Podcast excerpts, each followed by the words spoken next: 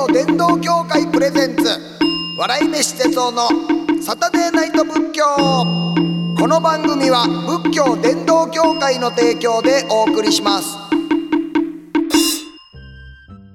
こんばんは、笑い飯の哲夫です。仏教のことを皆さんにもっと身近に感じてもらおうという番組、サタデーナイト仏教です。さあ、今月のゲストは A マッソの加納さんと村上さんです。よろしくお願いします。お願いします。さて、えー、じゅういちがつ最終週ということで、えー、最終週はリスナーさんからいただいた煩悩やお悩みに答えてるんです。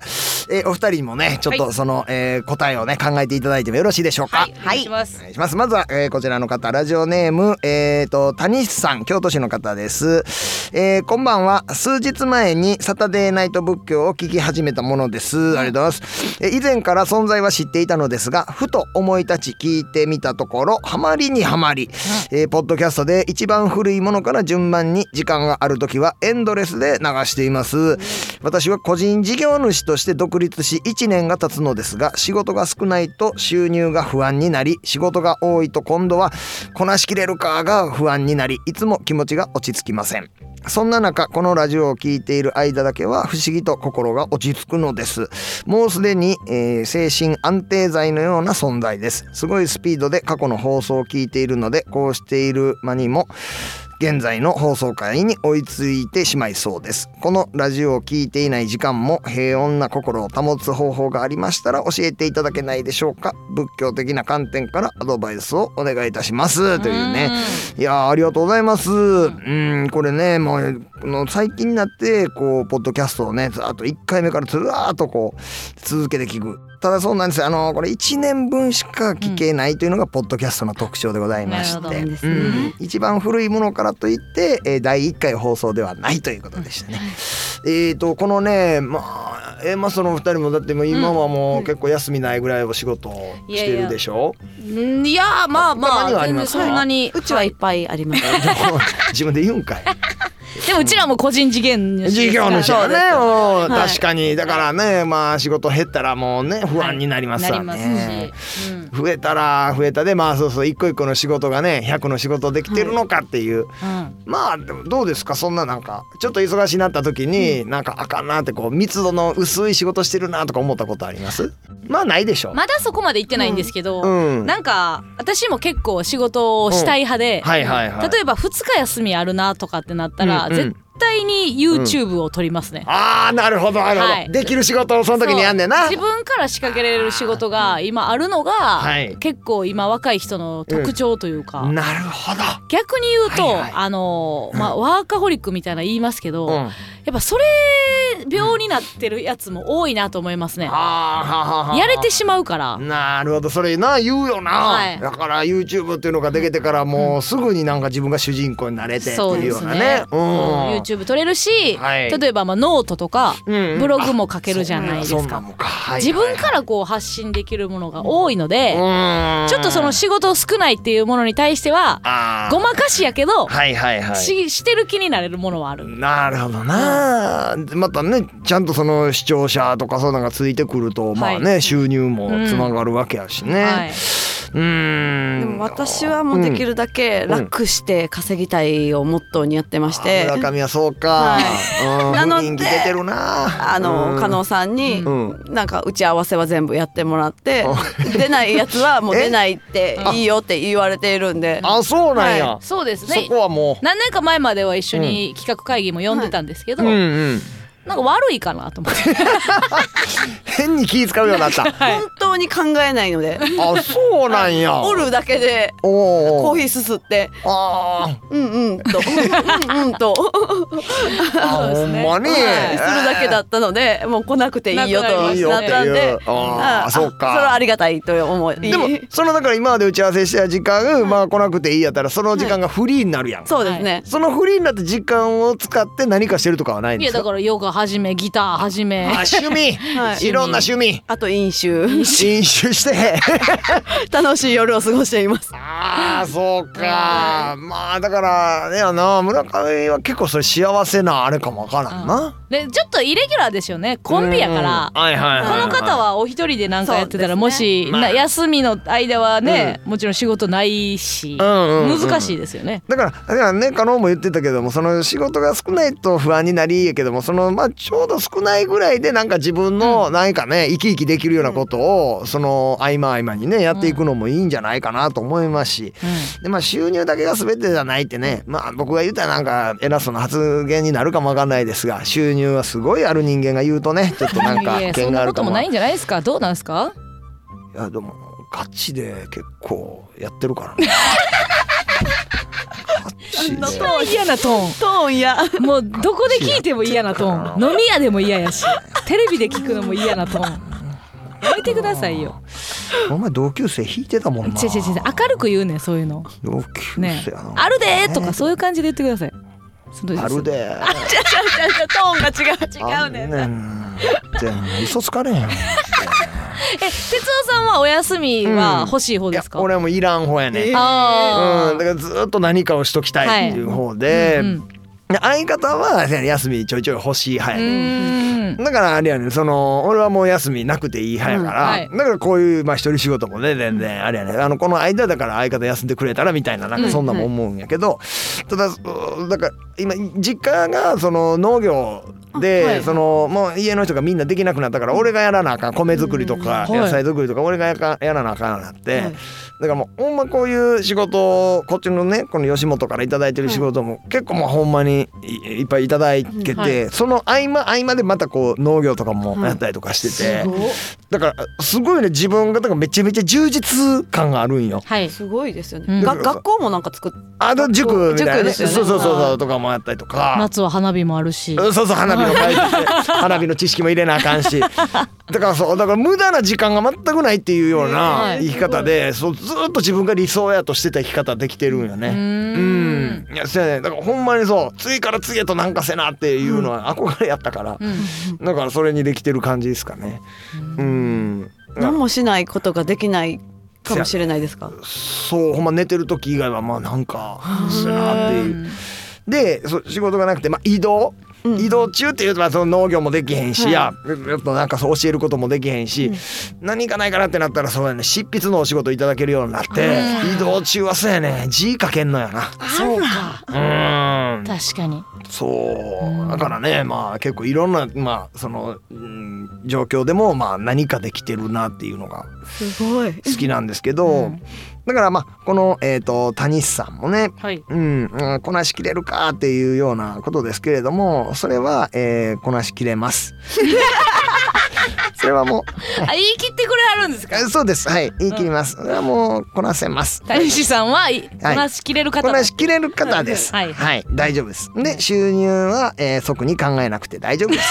ありがたい、はいはい、それは仏教的な観点ですか。あ仏教的な観点から言わないといけなかったですね。これは勝手に、はい、僕個人的な観点で今言いました。ガチ、えー、ガチファンにはねガチファンですね、愛ですね、えー、そうですね、仏教的な観点からで言うと、うん、うーんとね収入がこうね不安定っていうのの考え方で言うたら、まあ結局は諸行無常だということで、うん、ずっと一定であることなんていうのは何もないんで、うん、その収入自体も一定であることは絶対にないと、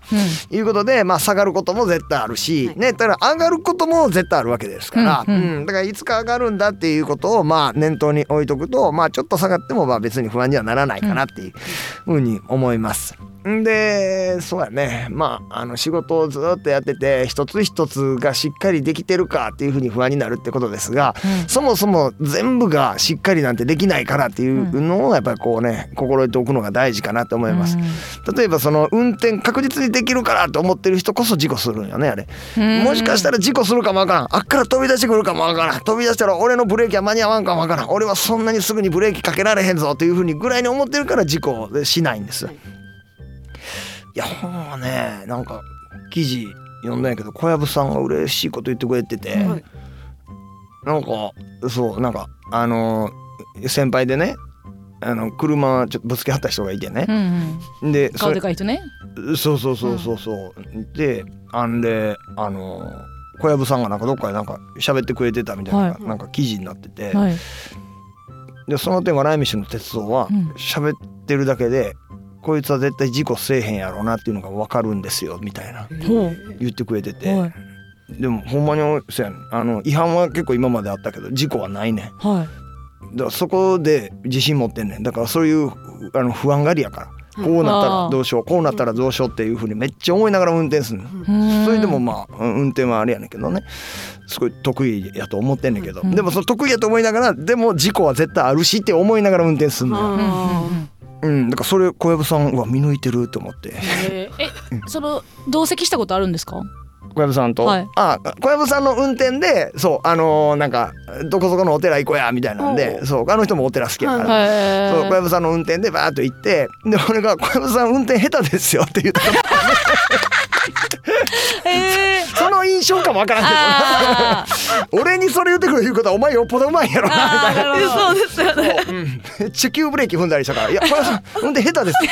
すもうちょっとこれ ス, スムーズにうどあれブレーキみたいな思ってた方がいいですもんね。でもうん、そうそうそう、下手とかはそうやねそうやね、うん、だからそんな感じでこなしきれるかって不安にならんと、まあこなしきれないだろうなっていうぐらいの方が、うん、うん、毎日なんか正常な仕事ができるんじゃないかなっていうふうに、なるほど、はい、うん、思います、はい、さあということで、えーとこちら京都市の谷さん、どうもありがとうございました。ありがとうございます。さあ続きましてもう一つご紹介します、うん、えー、ラジオネームこれね新潟市の玉ねぎさん、ありがとうございます、うん、えー、はじめまして、鉄道さんのテンポのいいお話、えー、毎週楽しませていただいております、うん、はあ、テンポのいいお話という角度からお褒めの言葉をいただきました、うん、テンポね、テンポやっぱり大事ですよね、うん、うん、テンポじゃないもんね、いや、それでテンポ悪なってるから、あそのテンポいいに着目することでテンポ悪くなってますんで、はい、そんなことありますか膨らまさなくていいですけど質問言ってください、ね、はい、えー、早速ですが質問をさせていただきます、えー、この間高校生の息子ががっくりと肩を落として部活から帰ってきて、えー、こう質問してきました、うん、人はなんでうまくいかなかったことに対してくよくよと後悔し落ち込むんだろう、えー、落ち込まないで次も頑張ればいいだけなのに、えー、今年の春から始めた弓道部で思ったようにうまく的を射抜けず悔しかったとのことでした、うん、私は落ち込みながらも前向きになろうとする息子に対して仏教的な視点でビシッと助言をしたかったのですが、気の利いた話が、うん、全くできませんでした、うん、哲夫さんならこういう場面でどんな言葉をかけられますか、ご教示いただければ幸いです、うん、うん、まあ、えーとこの私は落ち込みながらも前向きになろうとする息子に対して、えー、仏教的な視点でビシッと助言をしたかったのですが、ということですが、えー、まあいろんな感性が入り込んでて非常にややこしい、うん、落ち込みながらも前向きになろうとする息子だから、うん、ほっといてもいいところ、うん、確かにそうですね、そうです、仏教的な視点で助言をなんですけれど、助言だからこそ仏教的だからこそすごく思いやりのあるかなと思ったらビシッとっていう厳しめのことも言いたいっていうね、狭いな、うん、い, い, いろんな感覚が入っててね、確かにそうそうです、ご教示がすごく狭いところにねえぐらないといけない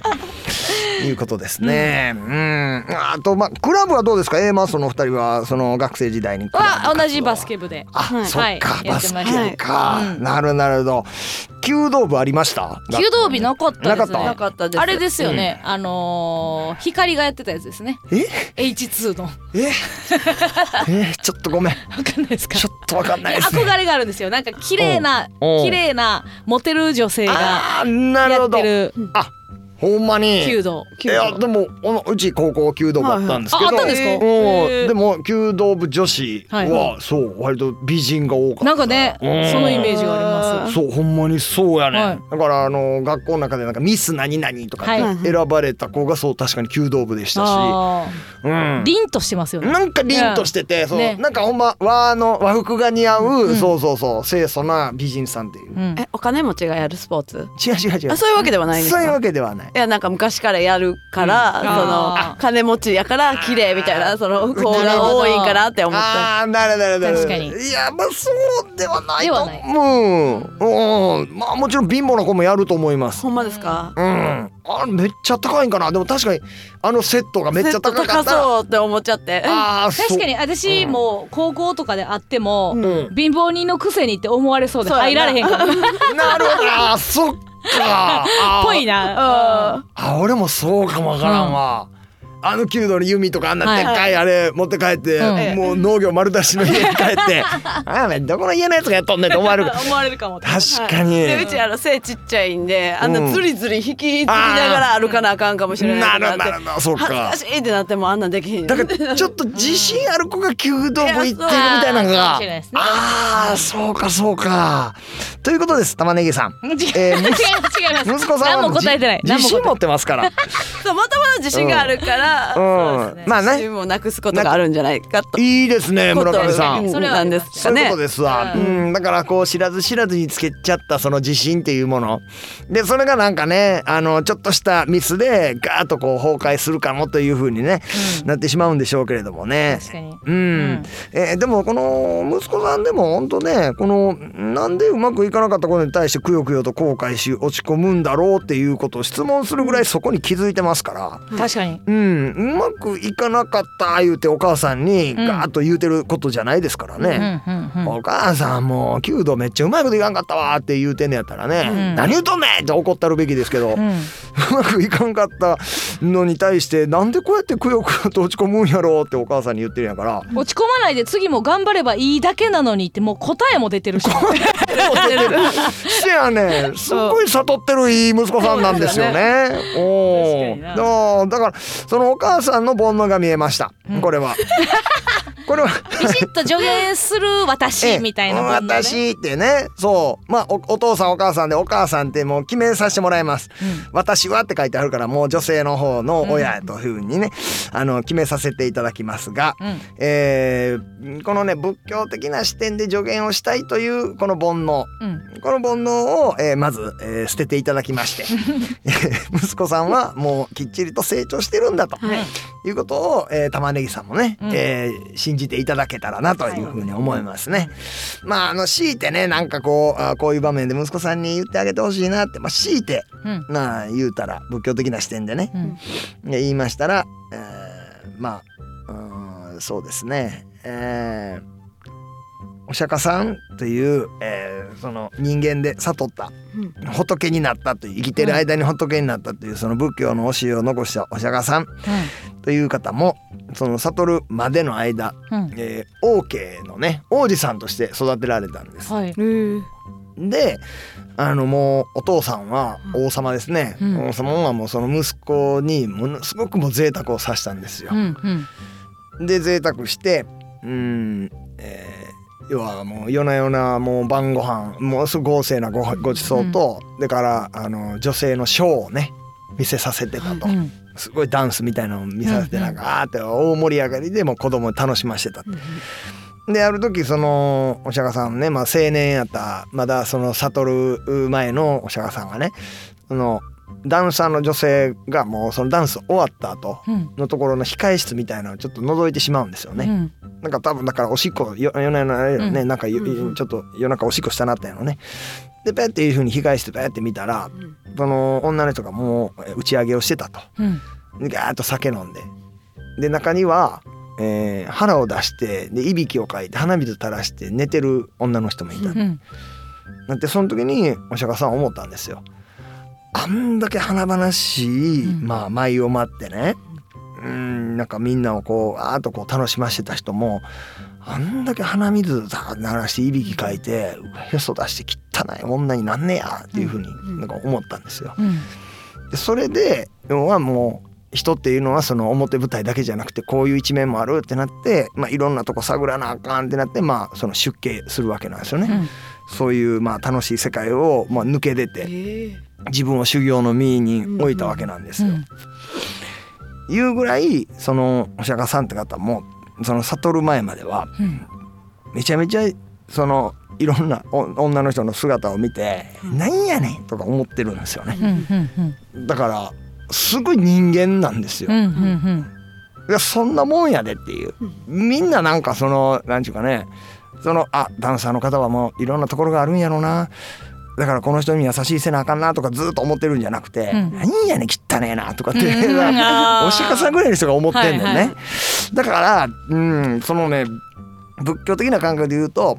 要はまだまだ悟る前っていうのはまあみんなそうやから、うん、その悟る前の時に何をするべきかっていうふうに今考えるのがなんかすごく大事やと思うんですよね、うんうんうん、だからそれが仏教的なあの視点で、えー、ビシッと言うっていうことですけれども、何を言ってあげるかって言ったら、あなたはまだ完璧じゃないんですから、うん、完璧やと思うからこそそのショックないです。完璧っていうのはその後に何年後かにあって、その今そこを目指していってるとこやから、あなたがそのまああのー、失敗したりとかその辺にまあ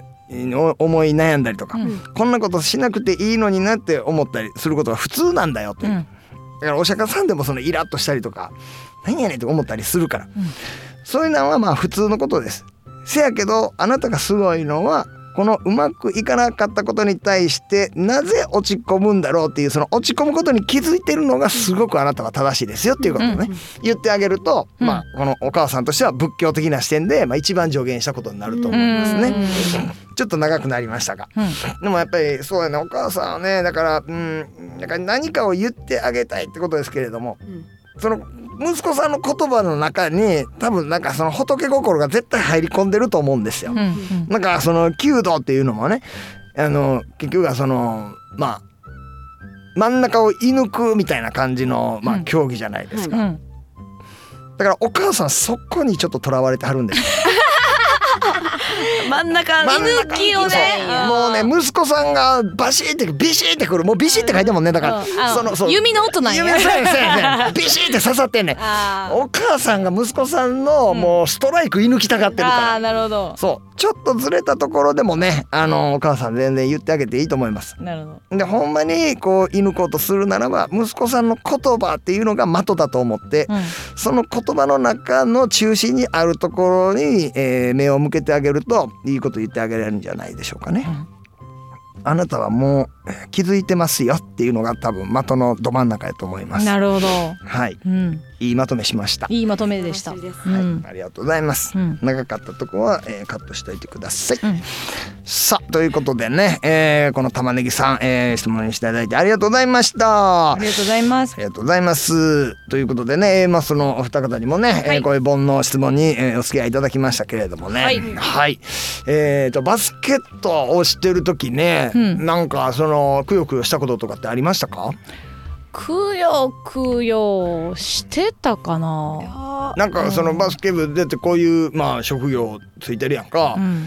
例えば俺やったらサッカー部やってんけど、はい、そのサッカーしてる時になんかめっちゃ変な蹴り方とかしたやつおったら試合中とかでもとかって笑ってて、はい、でその同じメンバーにおチャンスやとかっておやってんけど、なんかあのーうん、ちょっと違うかもしれないですけど、うちの体育館が大阪市でさんばんめにでかいって言われてたんですよ、うん、体育館がね。でバスケットゴールがろっこぐらいあるんですよ、うん、だから土曜日とかはもう全面バスケ部の時とかがあって、うんはいはい、むっちゃしんどいんですよ、うん、むっちゃ走らせたりする、はいはいはい、でその顧問が、うん、この体育館は大阪市でさんばんめに広いってめっちゃ言うんですよ、うんはい、言うねんな。ってことはお前らは大阪市でさんばんめに強くないとあかんねやって言って、うん、もう暴論も暴論じゃないですかな、まあ、めっちゃ反論したかったんですよはいはい、はい、でも中学の教師というものはそんな適当なことを言うんだって、うん、あれめっちゃ反論したかったんですけどあれなめちゃくちゃ言いません顧問ってうん、その広さと強さそれ比例しないじゃないし、うん、なんなんあーせやな、なんかせやね顧問の人によるよなそういうなんてな、うん、でもそれうち信じてましたなれると思ってなれると思って広い順で強くなるんだってそうですでも一向にうまくならなくて多分中にぐらいの時に、うん、あれうち球技下手なんやって村上すごいですよ。レイアップシュートね、うん、なんか国務みたいな真剣な顔で投げます、ね、国の任務みたいな顔でボールいや俺その瞬間笑ってまいそうやわめっちゃおもろいですよ。お前競技ちゃうぞってすっごい丁寧にそれこそなんか弓道な村上やってたらな、はい、ええ顔であいい顔やったと思いますけど分からんな頭よく見えると思うなるほどということでね、えーこうえー、じゅういちがつ、えーまあ、そのふたりに来ていただきましたが、えー、いかがだったでしょうか。仏教についてちょっと身近になってもらいましたか。いやなんか調べたくなりますね、うん、一個一個聞くと、うん、そうやんな、うん、新しい知識っていうか、うん、そう、うん、え普通にめっちゃ楽しかったです。あ本当ですか、はい、いや嬉しいです。いやもうでも自分の知識として後輩に生きりますよ。あいいよいいよもう全然広がしてください。あれ言うなあのあれとか出てきてないやろ。そうそうもう忘れてるやん。そうやもう忘れてんねん。でね俺もあれやここで喋ってるのは全部人から聞いたやつパクって喋ってますそう知識はもう伝播していくべきやと思ってますんでね、うん、はいありがとうございます。ありがとうございます。さあということで、えー、今月のゲストは A マッソ加納さん村上さんをお迎えしました。いっかげつかんどうもありがとうございました。ありがとうございました。